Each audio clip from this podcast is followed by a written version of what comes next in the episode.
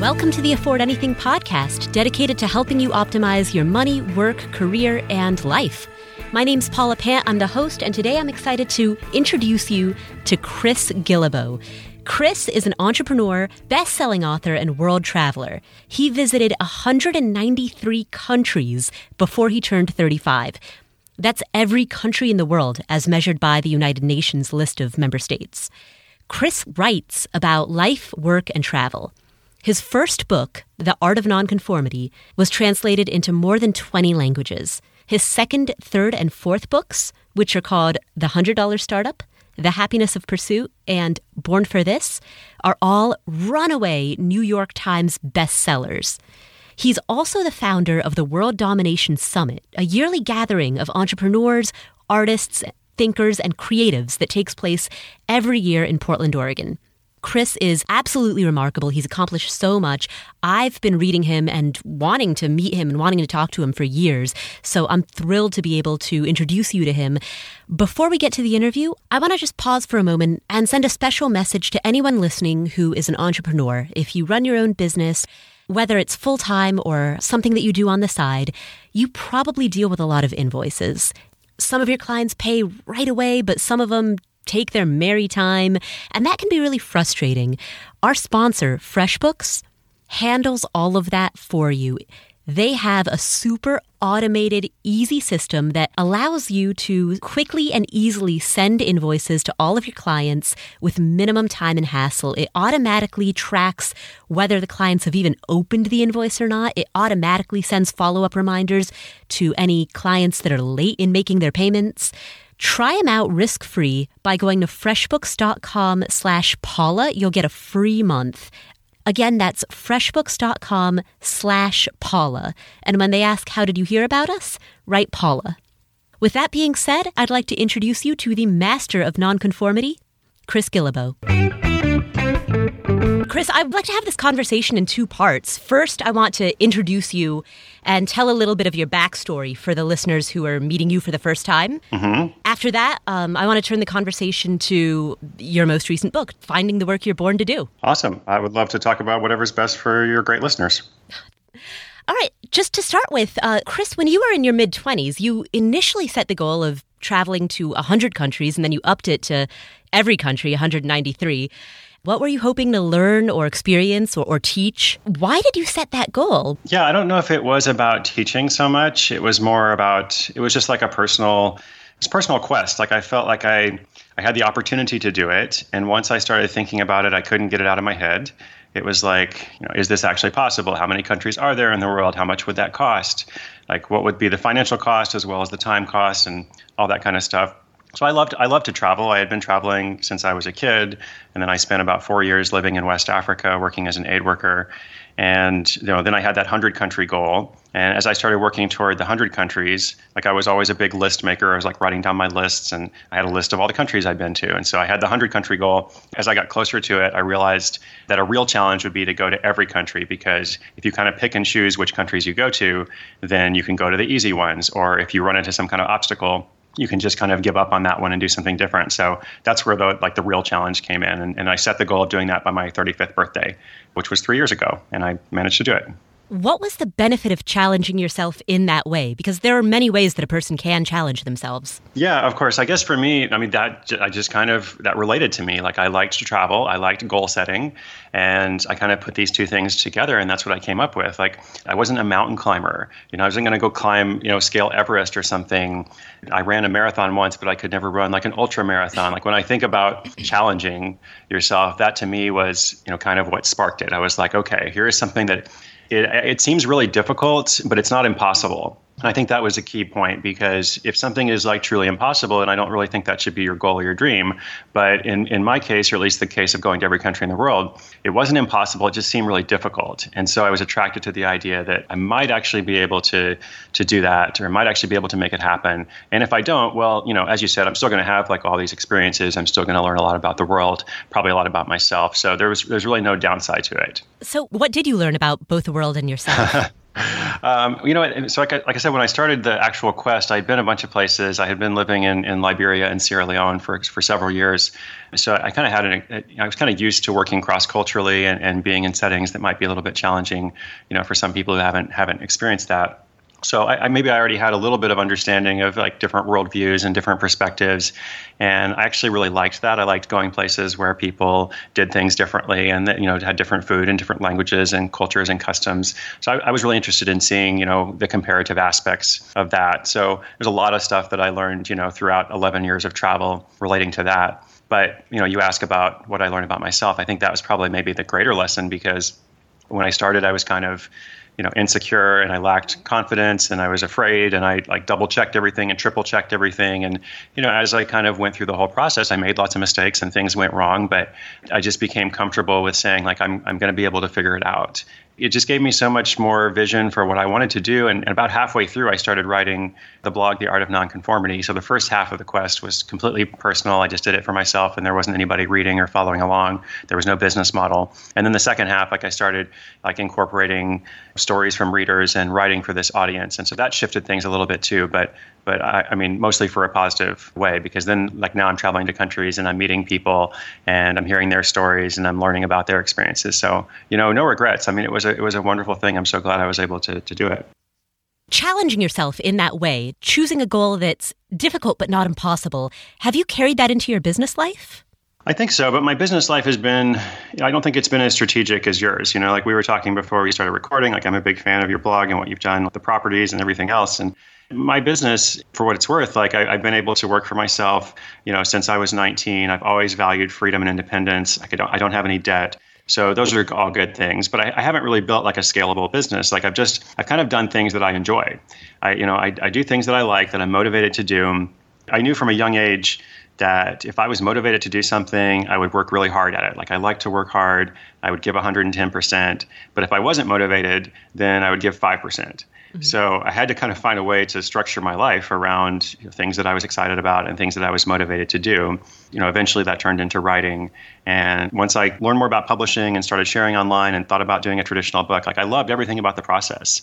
And I still love sharing things online, but I actually like, you know, writing books and working with, you know, Random House, a traditional publisher, and going out on tour and doing all these kind of things. And so I don't know if it's super challenging to me, because it actually feels very normal, but it's something that I like. It's something that I kind of gravitate toward.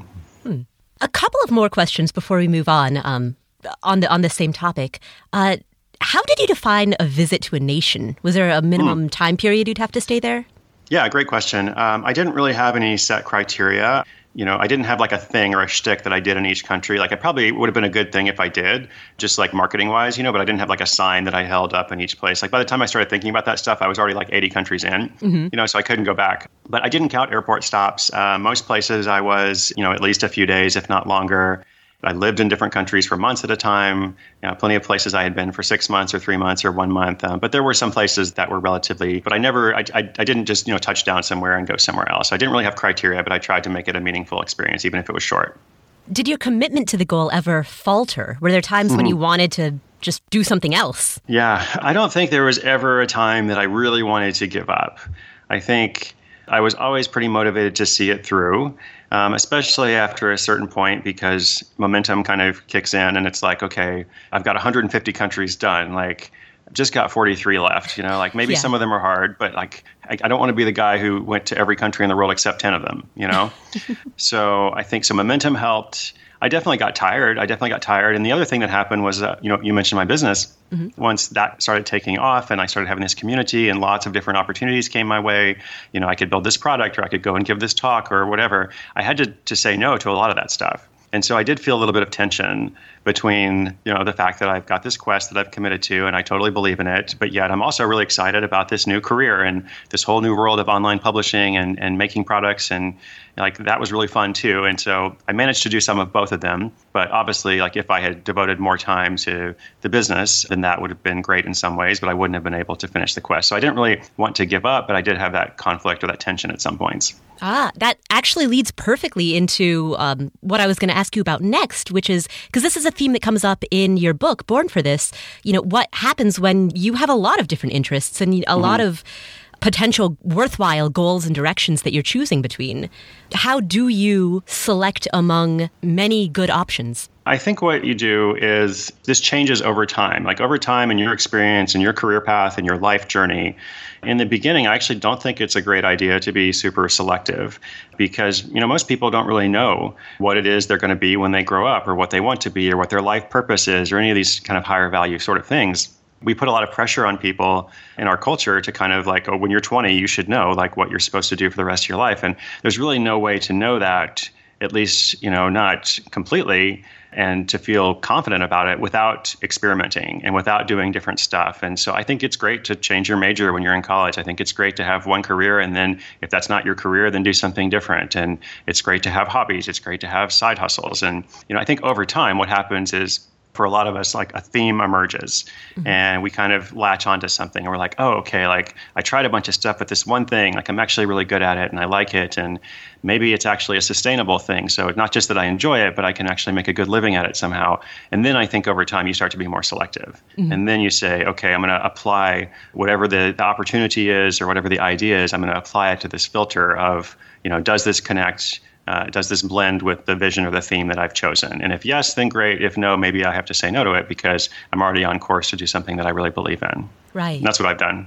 You talked about, I remember you talked about the road less traveled and how despite what is said in that poem, you know, that I took the road less traveled by and that made all the difference, there's probably a pretty good chance that if you took the other road, you would have been happy as well. That's the thing. We don't know the other story. You know, we only have one story. Like you go down this path, you know what happens, but maybe the other story was just as good as you said. And, you know, I did a lot of research recently looking at how people like found or created their dream job, either for themselves or within a company or an organization.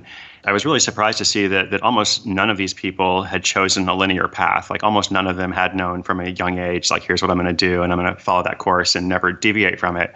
Almost all of them went down a lot of different paths and they weren't afraid to kind of back away and say, actually, I thought this was the right thing, but you know, maybe it's not, or maybe it was the right thing for a time or a season, but I'm actually going to go back to that intersection and take the other path, or if that path is closed now, I'm going to forge a new path. So I really think there's a lot of value in that experimentation, willingness to abandon ship on something, you know, that isn't working. And I think that's kind of what leads you to, you know, the work you're born to do, or however you like to conceptualize that. How do you know, what are the indicators between deliberately changing your direction versus giving up? Well, I mean, it's kind of like this question, like, how do you know if you have found your dream job or something? I think somebody asked that on my recent book tour, and I was like, well, if you have to ask, you know, the answer is probably obvious. Like, if you're sitting there like, yeah, do I actually love what I do or do I not? Like, you probably know, you know? Right. And I don't think it's bad to give up at all. I think this is something that, again, in our culture, we have this belief that's kind of handed down that persistence is the most important predictor of success. And all we have to do is just kind of keep trying and keep trying and keep trying. But you know, if we keep trying the same thing and nothing, you know, we're not getting different results. I think it's actually much wiser to do something different. So, you know, the saying is winners never quit. And what I saw through a lot of research is winners actually quit all the time. Winners are not afraid to. So as for when it's like, you know, when do you actually quit? You know, when do you keep going? I think you ask yourself if it's working and, you know, if you still believe in it. And so if it, you know, if it's working, you still believe in it, great, keep doing it. But if it's not working and you don't believe in it, that's when you stop. So, you know, we were talking about this quest to go to every country in the world. You know, well, it was working for the most part. Like I had, you know, struggles and challenges, but I was still making this linear progress. And even though I might be frustrated or fatigued or something at different points, I still kind of believed in the ultimate vision. And so I kept going. We're going to continue this conversation with Chris in just a moment, but I want to pause for a second to remind any entrepreneurs who are listening to this. You want to spend your time focused on building your business. You don't want to spend all of your time dealing with paperwork and administration. So check out freshbooks.com/Paula in order to streamline your invoicing, streamline all of that necessary but annoying rigmarole that you do. They're a great service that helps you track your payments, make sure that you're getting paid on time, and not spin your wheels on paperwork hassle so that you can free up your time and focus and energy to building your business and pursuing your goals. You can try them for free for 30 days by going to freshbooks.com/Paula, Paula. And when they ask, how did you hear about us? Just type in Paula. Thanks so much. Here's Chris. You talk about optimizing three elements: joy, money, and flow. Mm-hmm. We all know what money is, but how do you define joy and flow? Well, joy is also kind of basic. I mean, joy is things that you love to do. And so if you think of this as like an intersection of three circles, of three concentric circles, you have joy, something that you love to do or something you enjoy, money, something that sustains you, something that is financially viable. And the third one is flow. And that's something that you do really well. It's a kind of skill that you have that you put to good use. Maybe you're uniquely good at it. Maybe you're not the only person in the world good at this thing, but for whatever reason, like you can do this kind of work and you get lost in it and you don't realize that the time has gone by. And so it feels very natural to you. And I think, most successful people, they have not just one, not just two, but all three of these qualities. And it's possible in life to be fine and to get by doing a job that you don't love. I mean, lots of people do that. Or you can also do a job you love, but not make money at it. And people do that too. Or people do things that they're not particularly good at, but they just kind of muddle through. And all those things are fine, I guess, but they're also compromising. They're also settling. And, if you're listening to this podcast, you're probably already in that self-identifying group of saying, I actually want to better myself. I actually, actually want to pursue the goal. And so to me, the goal is actually to have all three, to be able to wake up and say, like, actually, I'm excited about today. I've got these goals I'm going to work toward. And, my business or my job, whatever it is doing well. It is providing all the income I need, not just, now, but for the future, for my security, for my family, whatever. And also, I'm pretty good at what I do. I think that's the goal that, we continue to work toward. And it's not just like you wake up one day and you're like, oh, I'm there. Like, we're all on a journey, of course. But I think in the long term, you really won't be totally happy unless you have some element of all three. Let's stick a little bit more on the concept of joy, because you tell a story in the book that I loved. You talked about when you were 6 years old, you wanted to either be an astronaut or work at Burger King. Right. And I can relate. When I was a kid, I wanted to work at Taco Bell. Oh, great. Perfect. In fact, I still have the journal in which I wrote down that my dream was to work part-time at Taco Bell. Okay. I think most people do work part-time at Taco Bell. So. To this day, I've still never achieved that. Well, that's good. That's some goals it's okay to change. I think you and I both we never achieved our goals in that way, but that's okay. One of the lessons within that story is that sometimes when you set goals, you don't understand the implications of what those goals would entail at the day-to-day mm-hmm. level.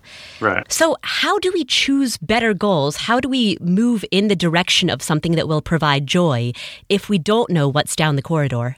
Well, I think that's why we experiment and go down different paths and we travel, like I know in your life, like your story, you went and traveled for 2 years or something, like all mm-hmm. over the world. And like, I don't know your complete story, but I would imagine that kind of opened your eyes to all kinds of other things and, led you to where you are now. And you wouldn't be doing what you're doing now without that experience, even though it didn't, directly qualify you, but mm-hmm. there is like this indirect correlation. So when I was 6, like I had the thing about my dad worked at NASA. And then I also loved Burger King, my favorite restaurant. I couldn't choose, which career was better, because when you're 6, you don't really understand like the difference in environment and like what it's like to work at a fast food restaurant versus, support the astronauts. And I actually didn't grow up to support the astronauts either because I wasn't smart enough to do that. But, eventually I kind of figured out my own path. So I think it's wise to not lock yourself into something, and again, like we touched a little bit on giving up. I heard a story the other day of this guy who got an education degree and like he did like all 4 years. And once he started teaching, he knew pretty much like right away that this was not for him. Mm-hmm. And it wasn't just a question of like, he has to kind of overcome some obstacle. Like it's hard in the beginning, of course, like he pretty much knew he's like, I made a mistake. And I think this is a really interesting example because a lot of people would just say, like, look what you've done. You've invested all this money. You've invested all this time. You're just going to have to suck it up. And eventually, like, maybe you'll come to terms with it. And I think I don't remember the details of exactly what he did, if he stuck through the first year or something. But he essentially like made a whole about face and ended up, I think, eventually developing an app or something. And it's a great story to look at that and say, well, okay, so what if he invested that money? That's already in the past. He's not investing it right now. He's not enjoying what he's doing, and he actually feels like it's not really what he's supposed to do. So to me, I would say the best thing for that guy to do would be to change as he did. Somebody else might say something different, but you have to think about not just what you've invested in the past, but your whole life that's ahead of you. Your whole life, like all the different things that you could do.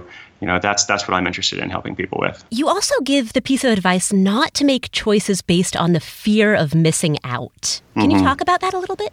Yeah, well, I think we all kind of experience this thing about the grass is greener on the other side, or if we miss out on something, then it's the end of the world. And there's a great quote by Richard Branson about business opportunities. He says, business opportunities are like buses. There's always another one coming. Mm-hmm. And I've thought about that a lot in my life because I always see, I'm very easily distracted. Even as focused as I am on my projects and my books and things, there's all kinds of things that come up that I want to pursue. And I've had to be very mindful of that and say, something else is going to come along.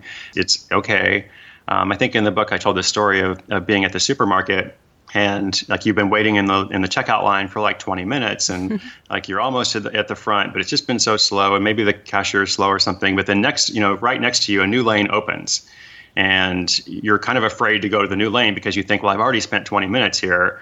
The whole point is it doesn't matter what you've spent. It doesn't matter because if there's a new lane, you should go and get in the new lane and don't worry about missing out on whatever else. Right. Sunk costs. Exactly. You suggest an exercise that I think is great. You talk about listing your top 25 goals, circling the top 5, and eliminating the rest. Mm-hmm. And that's the key, not just deferring the rest, but straight out eliminating them so that you can focus your attention on those 5. I love this advice because of the power that happens when you give goals, a limited number of goals, your total focus. But running on this theme of sunk costs and pivoting and changing direction, what happens as you're pursuing those 5 goals if you're not getting the results that you want? How long do you keep trying? Yeah, I think I stole that from Warren Buffett.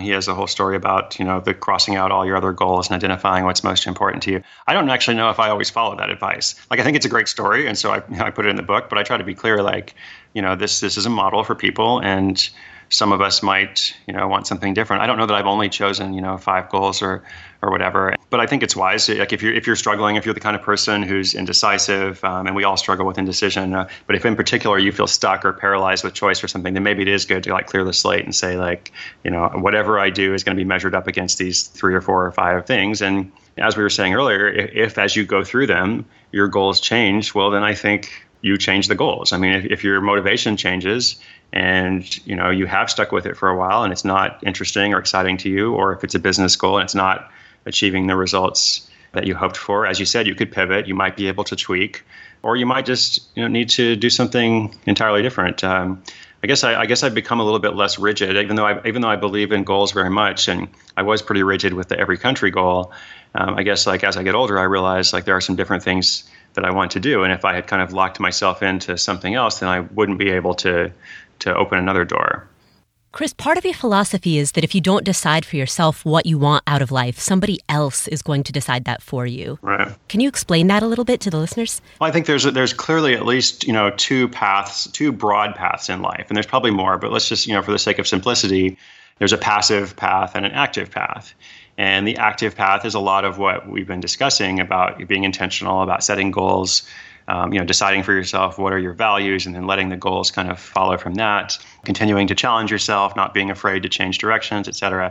These are all making active choices. And the passive way to live is to simply kind of go along and say, well, this is the track that I'm on. And at a certain point, I'll have to make decisions, but I'll just make those decisions as they come up. And then once I make those decisions, once I decide on my college major, once I decide on my first career, or whatever, I'm not really going to deviate from that much unless some external circumstance comes along to kind of force me to deviate, which is also interesting because you probably hear this too, but I hear from a lot of people who've been fired or laid off from their job that they've had for a long time. And they talk about how it was this huge shock and felt devastated at first, but then they ended up making this huge life change as a result of it and starting a business or going into a totally different career. And they talk about how if that hadn't happened to them, they never would have actually, made the shift. So the passive life is just kind of going along, and the active life is being more intentional and asking what are our motivations and how can we live a remarkable life in a conventional world. And when I talk about these things, I try to be really clear in all my work that I am writing and speaking to a self-selected audience. I'm not an evangelist. I'm not out there to say, I'm not out there to criticize people who are living, that kind of passive lifestyle. It's fine. If they're happy, that's great. But there's a lot of us who kind of do have our hand raised and we're actually, I want something different. I want that active life. I have this crazy idea in my head and it won't leave me alone. Or maybe I don't even know what the specifics are, but somehow I have a dream and I want to follow it. Those are my people. And so for everybody who's in that group, You know, I'm trying to say, like, here are alternatives, here are resources, you know, here are strategies, and here are examples of other people who have followed this active path, and here's how they've navigated different decisions. And maybe they made mistakes along the way, sure, of course, but here's how they were able to recover from those mistakes. So that's kind of what I'm focused on about these two paths. Like, how can you take the active path? How can you choose more for yourself, what you want, and then how can you make that happen? I'd like to wrap up with one final question. This is about actually something that you coined while you were traveling. It's called the $10 rule, in which you decided if something improves your day and it costs less than $10, you'll buy it. Yep. I realize this is a total shift. We're no longer talking about goals, but this is a piece of advice that I've incorporated into my own life, and it makes a massive difference. Tell me a little bit about, I guess, everyone who's listening a little bit about the $10 rule. Yeah, this has changed my life. I mean, this has like made a huge difference. I don't know when I started this, maybe 6 years ago or something. But, you know, historically, I'm very frugal, and not just frugal, because frugal has like a positive quality to it. But I was actually very cheap, and I didn't like to spend money on anything, you know, which is good for some reasons. But it was to the point where if I was at an airport and like I was just offended at the price of the sandwich, I'd be like, how could the sandwich be $12 or, you know, whatever it was? I'm like, I'm not going to buy that. And it's kind of like, you know, I'm just harming myself in the long term here. I'm like, I'll show them I'm not going to purchase that expensive sandwich. And then, you know, I'm just kind of tired, you know, the rest of the day, and I don't get any of my work done, which hopefully my work is worth more than $12, you know, in the next 3 hours or whatever. Or I'm not going to take the taxi. I'm going to spend 2 hours like walking around in the rain with my bags, you know, or looking for the bus or something. So once I started spending like small amounts of money that really didn't make a huge difference in my bottom line for the long term, I was so much happier. And so the rule was like, whenever I came across something that would make my life better in a small, tangible way, whatever, if it cost less than $10, I wouldn't even think about it. I would just like go ahead and buy it. I know that advice is kind of contrarian to a lot of personal finance stuff, but for me, like I said, it made a huge difference. It's not like the $1,000 rule. You know, it's not like every day I'm like, oh, it's something that'll make my life better for $1,000. Here, you know, here's my credit card. But it was a small amount of money that had a real, you know, positive effect on my life, especially with travel. Right. I love this rule because I had exactly the same problem that you did. I would be the person who would walk 2 hours in the rain instead of paying right. $5 for a taxi. Yep. And I mean, this is the rule of focusing on big things rather than, you know, sweating the small stuff. Yeah. It's hard to do, though. I mean, because if you have this mentality ingrained, which, again, is not totally a negative quality, like of being very conscious of your money and stuff. But at a certain point, it does kind of take over to where it's adversely affecting your life. And you're like, actually, I can do much better if I make a little shift. So I'm glad I made that shift. Yeah, absolutely. Absolutely. Great. Well, thank you so much for coming on the show, Chris. Where can people find you? Awesome. It's a huge honor. I would love to connect with your great listeners. I'm chrisguillebeau.com online. Nobody can spell Chris Guillebeau, but if you just type in something like that in Google, I'm sure you'll be able to find it, or of course in the show notes. And Chris Guillebeau on all social. And the new book is called Born for This. Awesome. Thanks, Paula.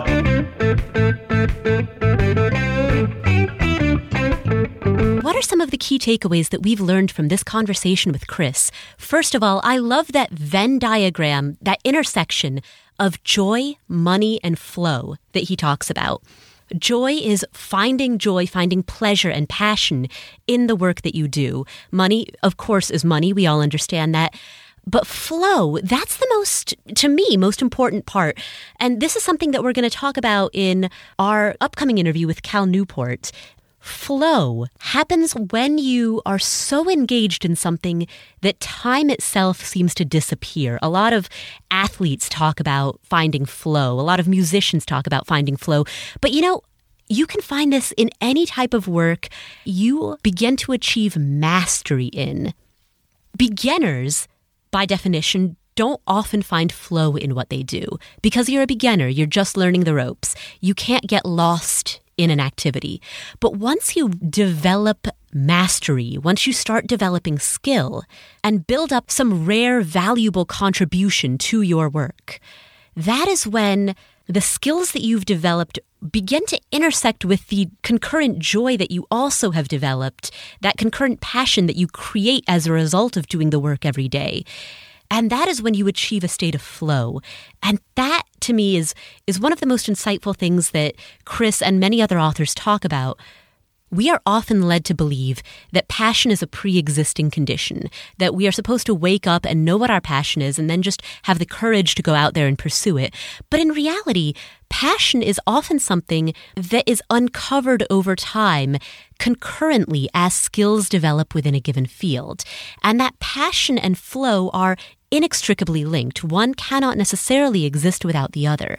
So when you start developing skill in a given field, whether that field is writing, design, programming, accounting, management, whatever that field may be, you develop skill, and as a result, you also develop passion and joy as a result of developing that skill. And concurrently, you also begin earning more money because you have that skill. So joy, money, and flow are things that develop over time as you progress down a path. If you're standing at a fork in the road thinking, well, I'm not satisfied with my job, I want to be making more money, I want to be more excited about what I do, sometimes developing a skill, driving yourself further down the road in pursuance of a goal is exactly the thing that you need to do in order to simultaneously develop money, flow, and joy. In other words, you receive a value for what you do as a result of bringing value to what you do. And bringing that value in and of itself can often produce that passion that you are looking for.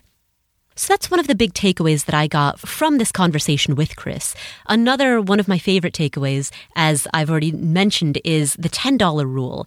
The idea of not sweating the small stuff. If spending $10 on a cab ride or on an overpriced sandwich is going to substantially improve your day, don't cheat yourself of those small victories. Buy the latte. Give yourself that $10 treat because you're focused on bigger goals ahead. You want to keep your eye on the prize. And that big prize comes in the form of developing those skills, bringing value to your work, building a stronger investment portfolio, upping your game. And as Chris mentioned, if you can give yourself an extra 2 or 3 hours of productivity and happiness, well, your time is hopefully worth more than that. You are hopefully bringing more value to the table. And if you're not yet, then your ability to develop that value in and of itself is worth more than that. So don't sweat the small stuff. Embrace the $10 rule and keep your eye focused on the big wins, the big victories, because if you can get those right, everything else falls into place. Now, I'd like to end by reading an excerpt from a blog post on Chris's website. So this is from chrisguillebeau.com, and it's called Life is for Spending. We'll link to it in the show notes. In this blog post, Chris writes, "Someone told me he had earned more than 400,000 frequent flyer miles. That's amazing," I said. "Great work." He had a question on how to earn even more miles and points. "Well, we can talk about that," I told him. "But first, what are you using all of these miles for?" "Oh, I haven't figured that out yet. Maybe next year I'll go somewhere." Whoa, that's not the point. Miles are for spending. If you earn miles or points, you should put them to good use. All the frequent flyer miles in the world won't help you if you don't get on the airplane. Your life, too, is for spending. Your life should not be reserved for something great one day in the distant future. Your life should be spent today. Sure, you should plan for the future, and you should take care of yourself. But no amount of flossing will defer the inevitable. Every day, we grow older. So why not give all you can today? Spend those miles and spend that life. Don't save it all up. Those are wise words from Chris Guillebeau. Again, that was an excerpt that I read from chrisguillebeau.com. I'll link to it in the show notes. And it's part of his message that I really treasure and value quite a great deal. The reminder not to become so obsessed with saving everything for a distant future that we forget to live in the present moment.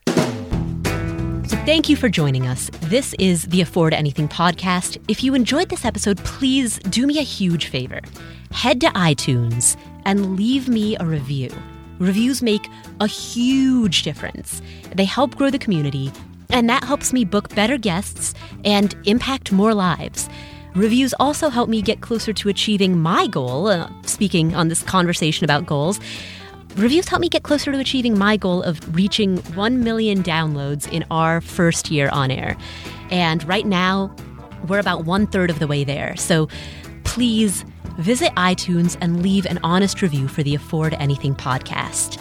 Also, please don't forget to subscribe to the show.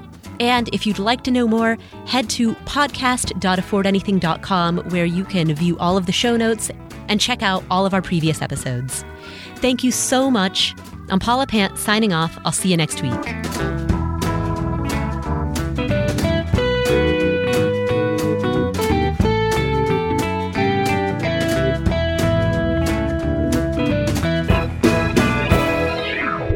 You're too smart for your own britches, Paula Pant. Get it? Britches? Ah.